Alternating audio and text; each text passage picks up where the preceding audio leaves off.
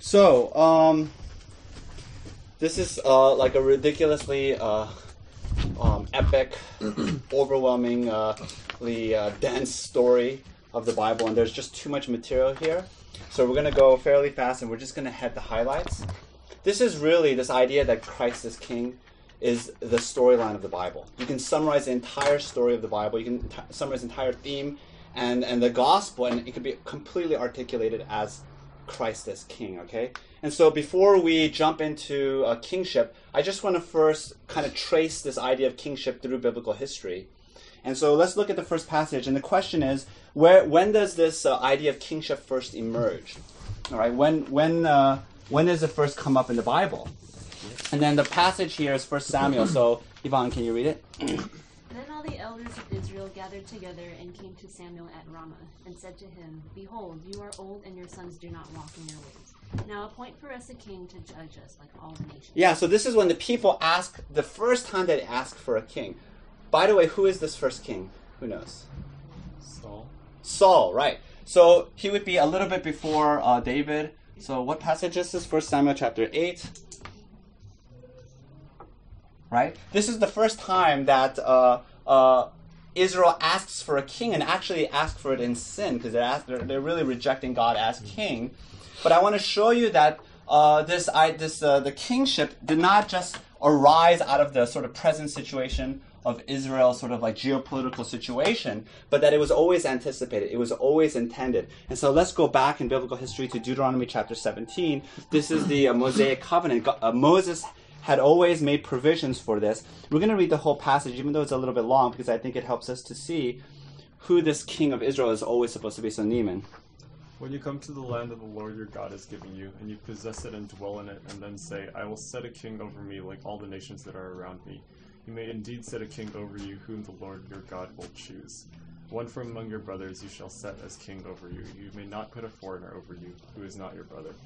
Only he must not acquire many horses for himself, or cause the people to return to Egypt in order to acquire many horses, since the Lord has said to you, He shall never return that way again.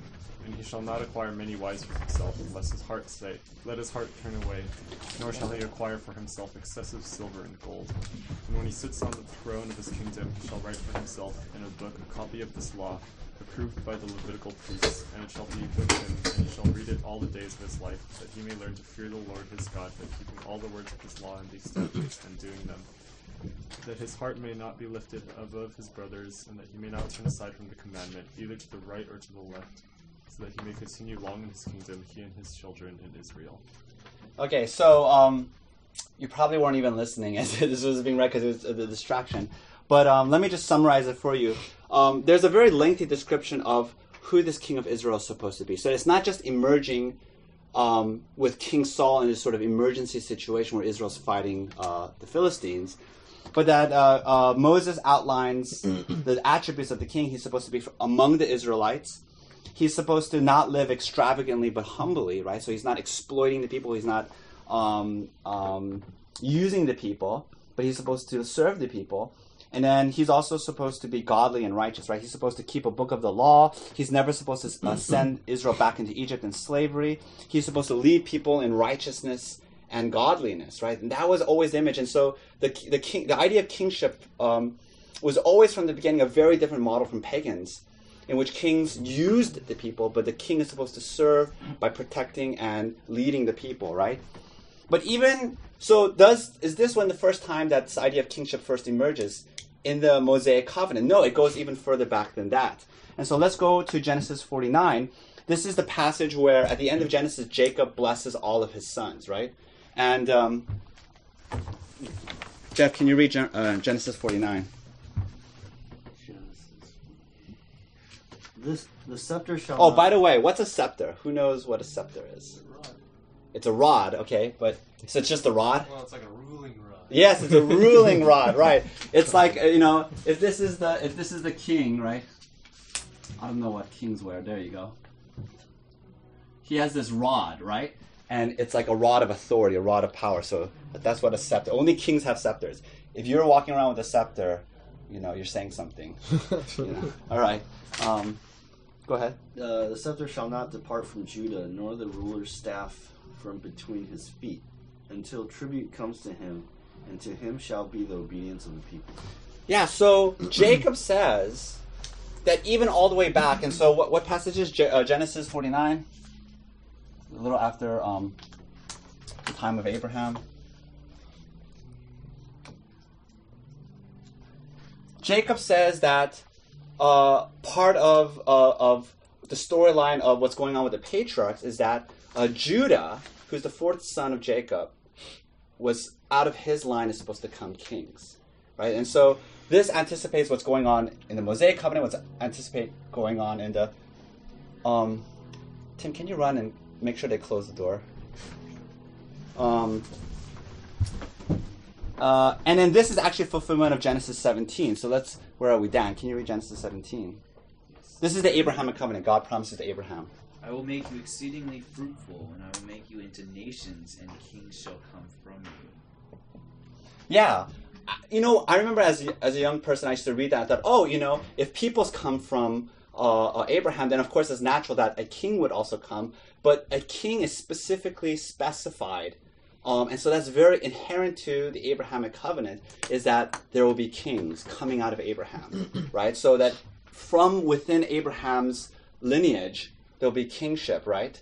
Um, and let me just go re- really quickly back to um, Genesis 49, where it talks about Judah, and it says there at the very end, Genesis 49:10, and to him shall be the obedience of the peoples. Notice that it's in plural.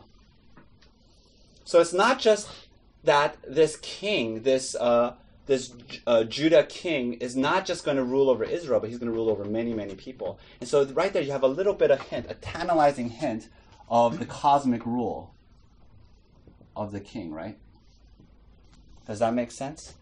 Notice that as you go back in redemptive history, the scope of kingship becomes bigger and bigger and bigger. Right? Because initially it's an emergency situation. Israel is under attack by the Philistines, so they said, Give us a king. And then if you go back to the Mosaic covenant, you see that it was, was, it was always intended this king, servant king. And then if you go back to the time of the patriarchs, you realize that actually it's this king in fulfillment of the promises to Abraham who's going to have this sort of cosmic rule. The idea of kingship goes even further back than that. And notice that as it goes back, the scope widens. All right, so let's go to Genesis chapter 1. And uh, uh, I want to show you that this idea of kingship is embedded within the very fabric of creation itself. That it was always intended right from the start, right from the very beginning, there was supposed to be a king. Uh, Genesis chapter um, 1. Uh, wh- wh- uh, Ashley, can you read? Then God said, Let us make man in our image, after our likeness, and then let them have dominion over the fish of the sea, and over the birds of the heavens, and over the livestock, and over all the earth, and over every creeping thing that creeps on the earth. So God created man in his own image. In the image of God he created him. Male and female he created them. And God blessed them, and God said to them, Be fruitful and multiply, and fill the earth, and subdue it, and have dominion over the fish of the sea, and over the birds of the heavens, and over every living thing that moves on the earth. Yeah, if you look at the bold, right, the language here is kingship language.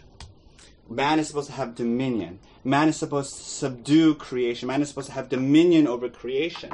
And the reason, the theology behind this is that man is in the image of God. And so the way this works is here's God. And he is the ultimate king, right? And then God, man is made in the image of God, right? and to image God is to image precisely his kingship. Right? That God had intended man to exercise this sort of kingly role. That was that was the commission given to Adam. And so he exercised it by having dominion over creation. And so um, let me draw. uh, maybe this is a snake. this is a giraffe or a dinosaur. I don't know. Giraffe. It's a giraffe. Um, this is uh, maybe this is a fish. There you go. And then this is a a snake. So um, let me write creation in case people don't understand. Um, man is to image God, image His kingliness by having uh, kingly domain, dominion, kingly rule over all of creation. Does that make sense?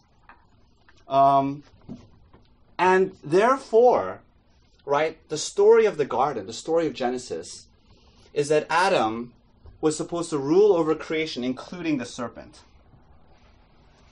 And when the serpent um, whispered those treacherous thoughts to Adam, right, when he suggested rebellion against God, the ultimate king, what was man's role as king? He's supposed to exercise dominion. By what? By expelling the serpent from the garden, by rendering judgment upon the serpent, but man fails.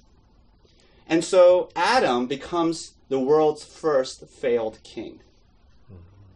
And what actually happens is this terrible reversal, this tragic um, reversal of, of the situation, because what happens is man, instead of listening to God, imaging God, he ends up listening to the serpent. And the serpent becomes, in effect, the usurper king, right? And that's the story. And so the serpent becomes the usurper king. So Satan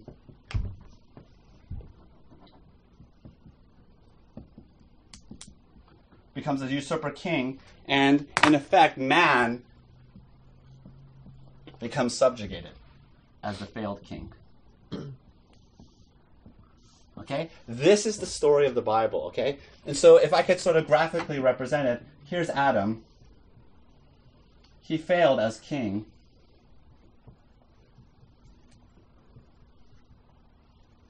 And then here's here's uh, Satan.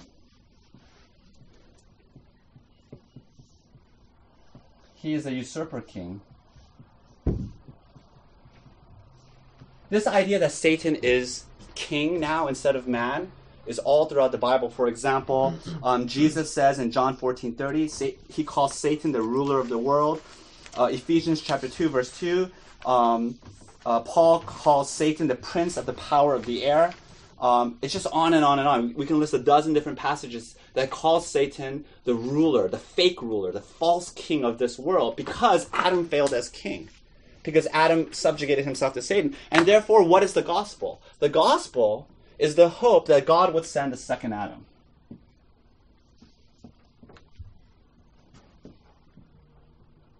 And what would the second Adam do? He would he would rule in the way that the first Adam failed to do. He would become king. And he would truly reign. That's the story. This right here This is the story of the Bible. Okay, and we're going to unpack that. Um, any questions so far? Does this make sense? The storyline? I never thought of it that way. All right, good. There's more. Um, all right, so Genesis 1. Now, some of you are saying, okay, wow, you're getting a lot out of Genesis 1, right? I mean, I never saw this image of God, this kingship. Um, this, this, the, the, the, first of all, the language de- deliberately evokes kingship language. But we know that this is the correct interpretation because if you go to Psalm 8, Psalm 8 is pivotal. It's, it's like the hinge upon which everything hangs because Psalm 8 explains Genesis chapter 1.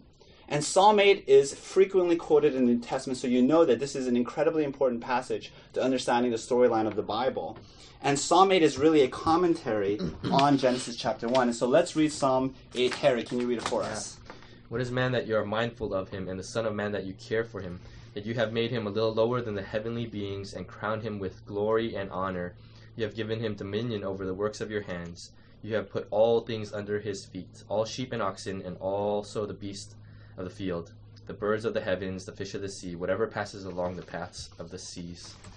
Yeah, so what Psalm is Psalm 8 is saying, and stay on, don't flip the page. Psalm what Psalm 8 is saying is that uh, even though man is the failed king and he's he's, he's a broken image, nevertheless he still images God because he still uh, uh, he still has this sort of faint kingly role, right? And he exercises that kingly role right how in verse six.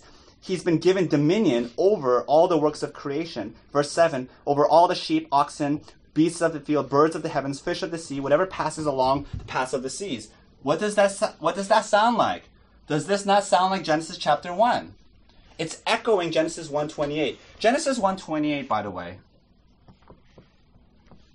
I'm reading this massive book by G.K. Beale called uh, uh, Biblical Theology of the New Testament. He says, I 100% agree with him. He says Genesis 1:28 is the epic verse of the Bible. It's the theme verse. It should be memorized by every single human, every every single Christian, because it is repeated all throughout. It is the most quoted or alluded to verse in the entire Bible. Right? Let me let me go back to Genesis 1:20 because it's so epic. I want it to be emblazed in your mind because we're going to see echoes of it throughout um, the lesson today right? Genesis 128 god said to them be fruitful and multiply and fill the earth and subdue it and have dominion over the fish of the sea over the birds of the heavens over every living thing that moves on the earth. This is kingship language right? Notice that if you go back to psalm 8 in verse 5 it says you have crowned him with glory and honor right? Man is to be king. He was supposed to be king. That was always intended. And notice that there's a new new phrase there that we didn't see in genesis chapter 1 uh, second half of verse 6, it says, You have put all things under his feet. Um, that's an expression, right? So if here's man, right? And here's creation. Right? This is this is the way it was supposed to be in Genesis 1:28, and here's his feet. creation is supposed to be under his feet. Does that make sense? And um, that is a that is an echo. That's a commentary again on Genesis 1:28, and this is incredibly important because it's that verse. I don't know if you guys recognize it. You have put all things under his feet. It's quoted again and again and again throughout the New Testament. We're going to go back to it, okay? Um, and so it's an expression like you know if you have something like if I put Harry under my foot and you guys saw a picture, like you don't know anything else. You just came into a room and you saw me um, with my foot on Harry. What would you say? Would you say Harry's the master and Michael is the servant? No. the servant king. no, you would say what? Michael is exercising dominion over Harry. Because so to put something under your foot is a expression, an idiomatic expression that you are in, you are in charge, and the thing under your foot is subordinate, is a subject under you. Does that make sense? And so that was the way it was supposed to be. Man is supposed to put creation under his foot. Okay. Um, and so what this tells us, therefore, right, um, is that Psalm eight cannot be talking about simply man because it's just it's not happening. And so ultimately, who is Psalm eight talking about? It's talking about Jesus that one day Jesus will come as the second Adam, and he will truly, he will truly do what Psalm 8 is talking about, and this is the storyline of the Bible. Now, let's go to the next section. Next section, no mere king, Israel's cosmic king. Now, let's go back to the to Israel's king. Right, Saul is the first king, and if you understand Genesis one. You understand that Israel's king is always evoking or, or being informed by Genesis chapter 1. So that that's the background of Israel's king. This is why Israel's Israel's king is not just a king over a geopolitical state called Israel. He's not just a king over this tiny ethnic group called the Jews, but there was always a cosmic scope to Israel's king. All right. So let's look at um, next passage, 2 Samuel chapter seven. This is what God says to King David. It's called the Davidic covenant. Harry, oh no, I already had it. David, um, can you read starting in verse 12? Yes, verse 12. When your days are fulfilled and you lie down with your fathers, I will raise up your offspring after you, who shall come from your body, and I will establish his kingdom. He shall build a house for my name, and I will establish a throne to, of his kingdom forever. Okay, okay, let me stop right there, right? So, if you just look at that language, right? I mean, you know, people say, oh, you know, your kingdom will be forever. You know, it's kind of like uh, flowery language that you describe all kings. But when God says it, it's almost over the top, right? Because what does he say? He says, the specific son, right, the son of David, this offspring of David, in bold, he says, I will establish the throne of his kingdom forever. And so, this Davidic king, this king of Israel, is supposed to be an everlasting king. And if you think about that, every human being dies. And so the, the, the, the cosmic transcendent description of this Davidic king, it just far surpasses any human equivalent. This is no mere king. This is, this is, this is a cosmic king, okay? Uh, keep going. oh, oh, oh, and the reason why I, I wrote this down is because if you go back to Genesis 1, what is in Genesis 1, right? If, if Adam had fulfilled his kingly role, what would have happened? There was a tree of life, right? And what happens if you eat the tree of life? Eternal life. Banished in the Garden of Eden, right? Um, you're thinking about the tree of the knowledge of good and Oh. evil, right? So that's the other tree. But there's another tree, a good tree, a tree of the life. And that was the reward for Adam had he exercised his kingly role. So he would have been king forever. And then, so this is what God is saying. God's saying, I'm going to establish this second Adam, this son of David, who will reign forever and ever. Okay, let's keep going. Uh, verse 14, David M. Okay. I will be to him a father, and he shall be to me a son. When he commits iniquity, I will discipline him with the rod of men, with the stripes of the Son of Men. But my steadfast love will not depart from him, as I took it from Saul, whom I put away from before you. And your house and your kingdom shall be made sure forever before me. Your throne shall be established forever. Okay. I just want to pause briefly on this point, simply because um, we're going to talk about it next week as well. But notice that this Davidic, th- this son of David, this future king, has a, uh, a unique designation in that God is going to be a father to him. Right? So he's going to be the son of God. And we often think of Son of God as a divine title, as an expression of Jesus' divinity. But actually, if you look at throughout the gospel accounts, Son of God is always thought of as a kingly title. It's not so much that he's divine, but that he is king, right? So when people say, "Oh, you are the son of God," um, they're talking about him being um, a king, right? And again, look at the bold. And your house and your kingdom shall be shall be made sure forever. You'll be your throne will be established forever. Again, over the top language. Let's go on to Daniel chapter two. Daniel two is the passage. So now we're t- now Daniel two is here, right? The exile. Right? So as we move forward now, right, we also, the, the, the scope of kingship becomes bigger. Um, Daniel 2, Daniel is talking to who? Who who is this king who has this dream? Does anyone know? A Babylonian king. His name is Justin, can you make sure the door is closed? Huh?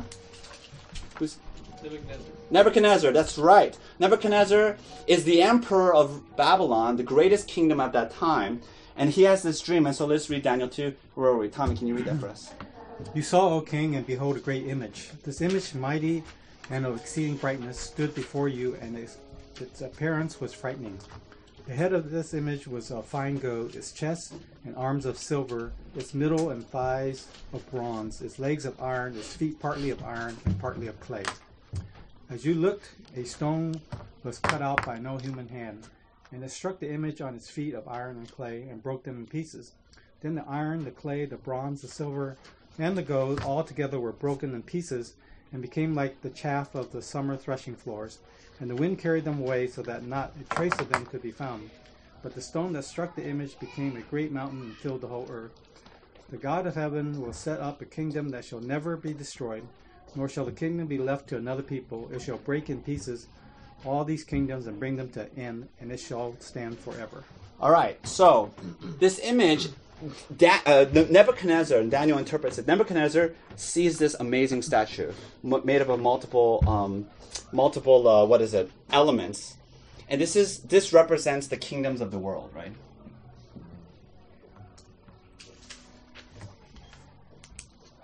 okay, and then he says, "I saw a stone uncut by human hands, meaning it's of divine origin." And this stone smashes the statue, pulverizing it into dust. And then, the, and then what does Daniel say? Daniel says, right, um, verse 44, he will set up a kingdom that shall never be destroyed, right? It shall stand forever. What is he talking about? He's talking about the Davidic king. This stone is the king of David, right? I mean, not king of David, uh, uh, the son of David, the, the future king, the second Adam. But then notice this new element that it strikes this uh, statue and it pulverizes it, which introduces a new element, which is what? There's going to be a cosmic battle. Okay, and so the only way the king of David, uh, the um, the son of David, the, this future king, can come into his kingdom is he has to first destroy the kingdoms of the world. And the reason why is because the kingdoms of the world are really just proxies of Satan, the usurper king. And so the only way, and so what this what this means is that the only way for the second Adam to come is he must first eliminate Satan as a usurper king, right? For example, Chronicles of Narnia. You guys know the story. Aslan comes as the king, and what must he do? He has to defeat the White Witch, right? Um, and then look at verse. Uh, uh, look at the bold there at the end of the second paragraph, verse thirty-five. It says, "But the stone that struck the image became a great mountain, and filled the whole earth." What does that remind you of? That that last phrase. It filled the whole earth. What verse that we just saw does that remind you of? Neiman. Genesis 128. Yes! Genesis 128 is the theme verse of the Bible. Everyone should have that verse memorized, right? This kingdom that destroys the world's kingdoms grows and grows and grows and fills the whole earth.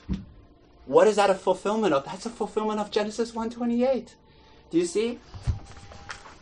All right. Uh, Psalm 110. Uh, by the way, Psalm 110, most quoted passage, Old Testament passage in New Testament, period. Like by far. Psalm 110 is just echoed throughout the Bible again and again and again. Let's read the whole psalm. Um, can I have uh, Justin read it? Uh, the Lord says to my Lord, Sit at my right hand until I make your enemies your footstool. The Lord says, Sends forth from Zion your mighty scepter. Rule in the midst of your enemies. Your people will offer themselves freely on the day of your power in holy garments. From the womb of the morning, the dew of your youth will be yours. The Lord has so- sworn and will not change his mind. You are a priest forever after the order of Melchizedek. The Lord is at your right hand. He will shatter kings on the day with, of his wrath. He will execute judgment among the nations, filling them with corpses. He will shatter chiefs over the wide earth. He will drink from the brook by the way. Therefore, he will lift up his head. All right. We're gonna, we're gonna park uh, here for a little bit, so don't flip the page. Um, and let's think about what Psalm 110 is saying. First of all, it's that interesting expression, the Lord said to my Lord, right? So notice that Lord, the first Lord is all caps. Um, and it says to another Lord, lower caps. Um, what's going on here? Does anybody know? Uh, all caps Lord. When you see all caps Lord, what does that mean? Huh? Yahweh. That's, that's very good. It's the covenant name of God. Um, this is called the Tetragrammaton, the four letters. This is the word, the name of God. We don't know how it's pronounced because the Jews thought it was so holy that they would never say His name. And in fact, it, it was so holy they would just say Adonai. What, what does Adonai mean? Anyone? Lord, right? So they would never say Yahweh. We're not even sure if it's Yahweh. It could be Jehovah, Jehovah, right? Instead of saying Yahweh, they would always say Lord. And so English translators have carried that tradition, and they never write the covenant name of God. They always write uh, Lord all caps to let you know that it's speaking about God's covenant name, right? And then the Lord says to my Lord. So in the Hebrew it says Yahweh says to Adonai. Does that make sense? That's why it looks repetitive. The Lord says to my Lord. It's God says to my Lord. Who is David talking about? Who is David's Lord here? Adonai. Jesus. Yes. He's well. Yes, but he doesn't know it's Jesus. He says to his son. By the way, Jesus picks up this verse and he really he he, he really goes crazy with it because he says to uh, to the Pharisees, "How come David calls his son his Lord? David knows that his son is greater than him. How does David know this? And and what does that mean about uh, uh, David's son? But so so uh, uh, David is t- is writing a psalm about his future son. Okay. this is amazing. Okay, and then what does he says? He says, "Sit at my right hand." What does that mean? Uh, who is whose right hand is this Adonai sitting at? He's sitting at God's right hand, right? What does it mean to sit at God's right hand? David, um, are you going to sit at God's right hand? Does that mean like a, you're his prince or like? Yeah, it's a it's a position of honor. It's a posi- it means king, right? So understand that, okay? And then he says, until I make your enemies your footstool. Okay? Let's pause there. Okay? That's a very important phrase.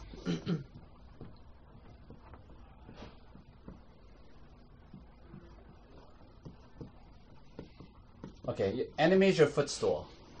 What does this remind you of? We've already seen it. The, This is a quiz. Huh? the was it like when they're under your feet? Yes. Thank you. Okay. That's why I put it right here. Okay. So the image is this. Okay. Here's the king.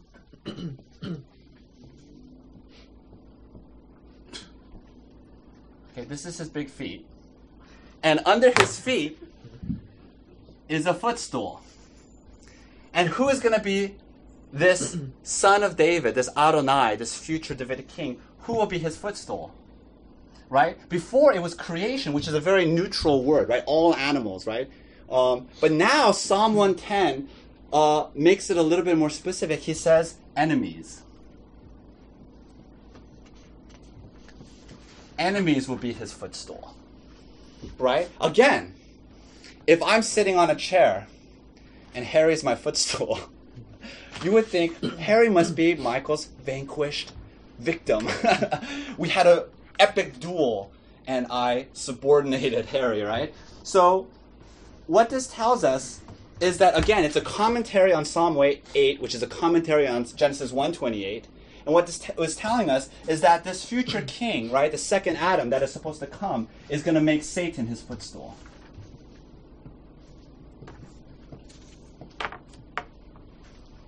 All right? And then you, you guys can skip down, right? He says in verse 2, rule amidst your enemies, right? There's this adversarial element. This king is only going to come into power by smashing the world's kingdoms. The world's kingdoms are the Davidic king's enemies. He's going to smash them. And look, look down to verse 6. He will execute judgment among the nations, filling them with corpses he shall he will shatter chiefs. Um, any questions about that? So far, do you guys understand the storyline? All right, now you're ready for it all to come together. This is uh, the next section, the cosmic rule of, of Jesus Christ. This is the highlight of my pastoral ministry so far. This moment to be able to exegete Gen- uh, ex- uh, Ephesians chapter one for you. It is amazing. I just want to soak it in. All right, Ephesians chapter one. I cannot tell you how amazing this these next several verses are. Okay, because it ties the whole story together. Um, let me read it for you. Uh, Ephesians chapter one, verse twenty. God raised Christ from the dead and seated him at his right hand in the heavenly places. Right to to be seated at the right hand of God is a position that only is reserved for the Davidic king. Verse 21 Far above all rule and authority and power and dominion, and above every name that is named, not only in this age, but also in the one to come. All right, now let me go back to verse 20. It says, Why does Jesus get to sit at the right hand of God? Because God raised Christ from the dead. Why does the resurrection, what link does the resurrection have to Christ sitting at God's right hand? Or what link does the resurrection have to Jesus being king, this Davidic future promised king? Why is the resurrection so integral, so important? Anyone? The king doesn't die. Huh? The king doesn't die. Yes, you're very, very close. Go back to the death, right? What did the death mean? All right. Let me go back to the story of the cross. Okay. When you look at the cross, do you guys remember what was on top of the cross? There was there was a little sign, right? Yeah. What what did the sign say on the cross? This is very important. What did the what did the sign say? Isn't King of the Jews? Yes, David um King of the Jews. Okay? And when they say Jews, what do they mean? the Davidic king, right? Now, when they wrote King of the Jews, let me When they wrote King of the Jews, how did they mean it, David? It wasn't like a joking manner though. They meant it ironically. Why did they mean it ironically? They're poking fun at him Yes, but why? because they didn't believe him. Yes, but why? Uh, Anybody else? Defeated. Yes. All right. By the way, this idea of a Jewish Davidic king was extremely well known throughout the Mediterranean world because the Jews talked about it all the time. This king is coming. He's going to put his enemies under his feet. He's going to smash the world's kingdom. The Jews are like always talking about it, and then the, the Roman soldiers are like, oh yeah, oh yeah, this Davidic king is. He, oh hail, King of the Jews! Oh hail, the Messiah! We have crucified him. How can he be king if he is defeated? How can he be king when he's humiliated? He cannot. And therefore, the cross said, the cross was the verdict of the Romans, you are not the king. Because no king could be crucified. But the resurrection is the reversal of the verdict of the Romans. The resurrection said to everybody, he is king.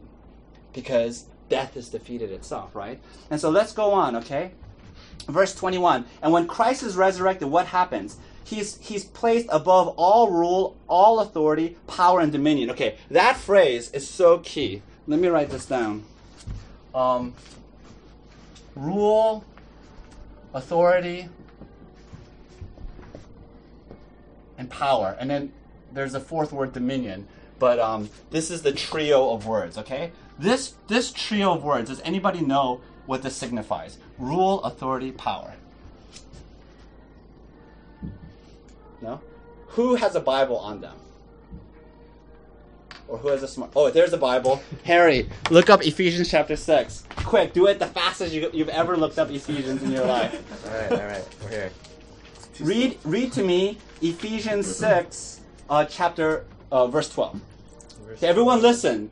This is this is it. It all comes together. Verse six. I mean, verse 6, twelve. 12, okay. For we do not wrestle against flesh and blood, but against the rulers. Okay, we'll stop there. Against the rulers, rulers. Keep going. against authorities, against the cosmic powers over this present darkness, and against the spiritual forces of evil in the heavenly places.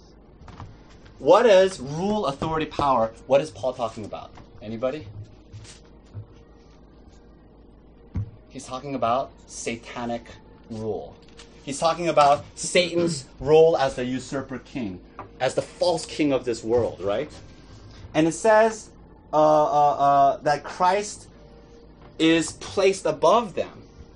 And now we understand, right? The Jews reading the Old Testament thought all along that when the Davidic king would put his enemies, they thought he was talking about human enemies. They thought he, he was talking about the Greeks and the Romans and all of these world's empires. But they didn't realize that they're just proxies, they're just puppets. They're puppets to the real bad guy, the usurper king who is Satan, the rulers, the authorities, and the powers. And so Jesus came not so much to destroy human beings, they're just proxies. He came to defeat Satan. And the only way you could defeat Satan, the only way you could defeat death, is by submitting to death by dying on the cross. And that's what that's how he did it. He defeated them. This way, he, that's how he defeated Satan, right? Um, and then let's let's read down to let's keep going in verse 22. Um, and he put all things under his feet. Stop right there. Where's all things under his feet? Which psalm is this? Psalm? No, not 110. There's only two psalms I've cited so far. Psalm 8, that's right. Christ put all things under his feet, which is a quotation of Psalm 8, which is a commentary on Genesis 128. It's all coming together, right? And he gave him as head over all things the church, to the church, which is his body, the fullness of him who fits who fills all in all. Okay? So this is the story. Adam failed as king. Satan came as the usurper king. Now Jesus Christ as the second Adam smashes Satan, comes as the future king, and now he gives all things to the church so that humanity is restored.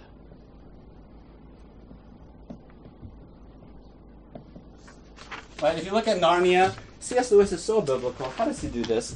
If you look at the end of the, the Lion, the Witch, and the Wardrobe, what happens to the four Pevensie children? They're all crowned, right? Because they're all co-rulers with Christ. We're all co-heirs with Christ. And so because of Adam, because of the second Adam, now we, the church, are restored back to our rightful position as future rulers of this world. Right? Back in, in uh, as kings, as human beings, right? In, back in the restored image of God. This is the storyline of the Bible. Not only Narnia. Not, I mean, we see this echoed throughout literature. I think because we're so hungering for it. You see that in Narnia. Can I say also Lord of the Rings, right? Um, Aragorn comes as the returning true king, and who does he smash? Sauron, right? You cannot come as the king unless you come to a broken world and you set things right by smashing the evil forces, which is Sauron.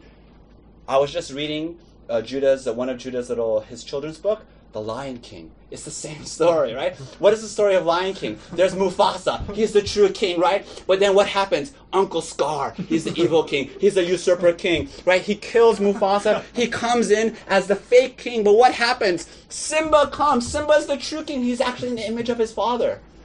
Lion King. I don't know how Disney like evoked the gospel here. He comes in in the image of the Father, and he defeats Uncle Scar, and then he restores the the, the animal kingdom back to a righteous, holy place. Right? That's the story. First Peter uh, three. It's the exact same thing. Let me just read to you verse twenty-two. Uh, and Christ, who is at the right hand of God, again, image of kingship with angels, authorities, and powers having been subjected to him. 1 Corinthians 15. But in fact, Christ has been raised from the dead. Again, this link of kingship and resurrection, very key. But in fact, Christ has been raised from the dead. And then we're going to skip down to verse 24. But then comes the end, when he delivers the kingdom of God, the kingdom to God the Father, after, listen, destroying, he must destroy. That's the only way Christ can come as king. After destroying every rule and every authority and power. There's a trio of words again rule, authority, power, satanic forces, okay? For he must reign until he has put all his enemies under his feet. Where, where, where's, what is that a quotation of? All his enemies under his feet. It's actually a conflation of Psalm 8 and Psalm 110, right? Because Psalm 110 is enemies made your footstool, and then all things under your feet. So it's all things under his feet, right? And then verse 26. This is amazing. The last enemy to be destroyed is death. For God has put all things in subjection under his feet. And now we understand. Satan is death. And the only way Christ, the, the way the Christ came to destroy death. And now it all makes sense because if you go to Genesis 3:15, right? What is the prophecy? What's the promise to Adam and Eve in Genesis 3:15? God says, "I will put enmity," right? There's that that battle language, that adversarial language, right? I will put enmity. There will be a battle between you and the woman. He's speaking to the serpent. Between your offspring and her offspring, and he shall bruise your head, and you shall bruise his heel. How does a human being bruise a serpent's head? What action does that entail? Right? right? Do you understand? That that Genesis 3:15 is saying the seed of the woman will come and he will put his foot on Satan. And that's the story. That's the gospel. He's going to destroy the usurper king and come back and establish a right rule with the church now as co-heirs with Christ. That's the gospel story. This is this is the climax. It's all downhill from here. any questions or any comments?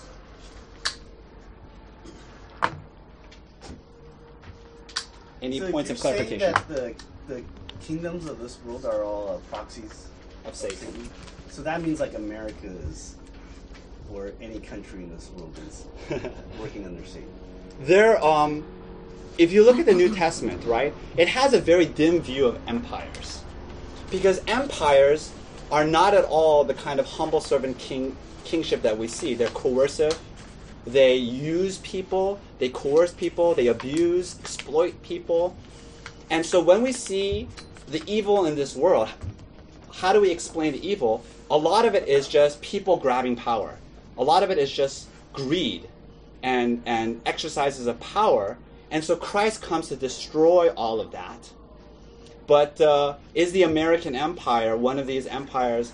Well, you know, actually, we're going to talk about that next week a little bit, which is the relationship between church and politics. But um, I think uh, the, the, the most crystal clear way to think of it is the Roman Empire, you know, was, which was an evil, oppressive empire. But yet, did Jesus actually wipe out the Roman Empire? Know, He didn't. Yeah, because the real the real evil behind the Roman Empire was always Satan.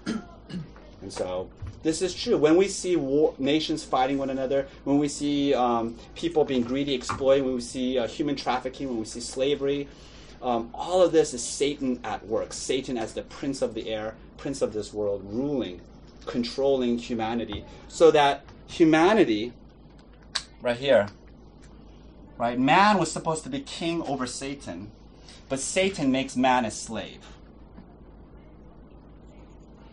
That's why the story of the Bible, right? God has to redeem his people out of Egypt, bring them out of slavery. That word redemption means purchase from bondage. That's the story of salvation, that we're slaves under Satan. We don't even know it. I don't know if that, I, I, I went way off, but if that answered your question.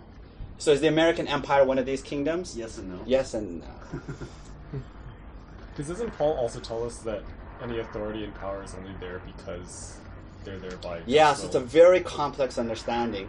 On the one hand, the Roman Empire is rightfully placed there by God to um, to keep the peace, but the Bible also talks about the Roman Empire as one of the kingdoms of the world that Christ has come to smash. I don't know if you guys know this, but uh, there's this emperor named Augustus, and Augustus called himself the Son of God because he was the son of Julius Caesar. Julius Caesar was declared a god. And so all on the coinage of all the coins in the Roman Empire was Augustus, son of God. And when Jesus, you know when the when the when the Pharisee says, Should we pay taxes? Jesus says, Can I see a coin? On the coin said, Caesar, son of God. And so there's just like so much like interplay of the whole Bible story, but also the question of politics. So in essence, we're not here to smash the American Empire. Uh, don't go, you know, and uh, and occupy Oakland and, and cause civic havoc. Uh, but but Christ has come to destroy the evil underneath it all. So I, don't, I, I forgot what even your question. I just went like crazy. All right, let me close in prayer. Um, Heavenly Father, thank you so much for the story of the gospel that Christ has come as King. And uh, what an amazing story. Uh, there's so much more to be said, so much more to be filled out. I pray that this would give us a, a deep hunger to know you, to read the Bible, to see the story behind the story, to see the great story arc that Satan is defeated. And even now, he will be defeated. Even now, his kingdom is collapsing. Um, and Lord, we look forward to the future kingdom when you will reign forever and ever, and all will be restored. Shalom, righteousness, peace. We pray this in Christ's name.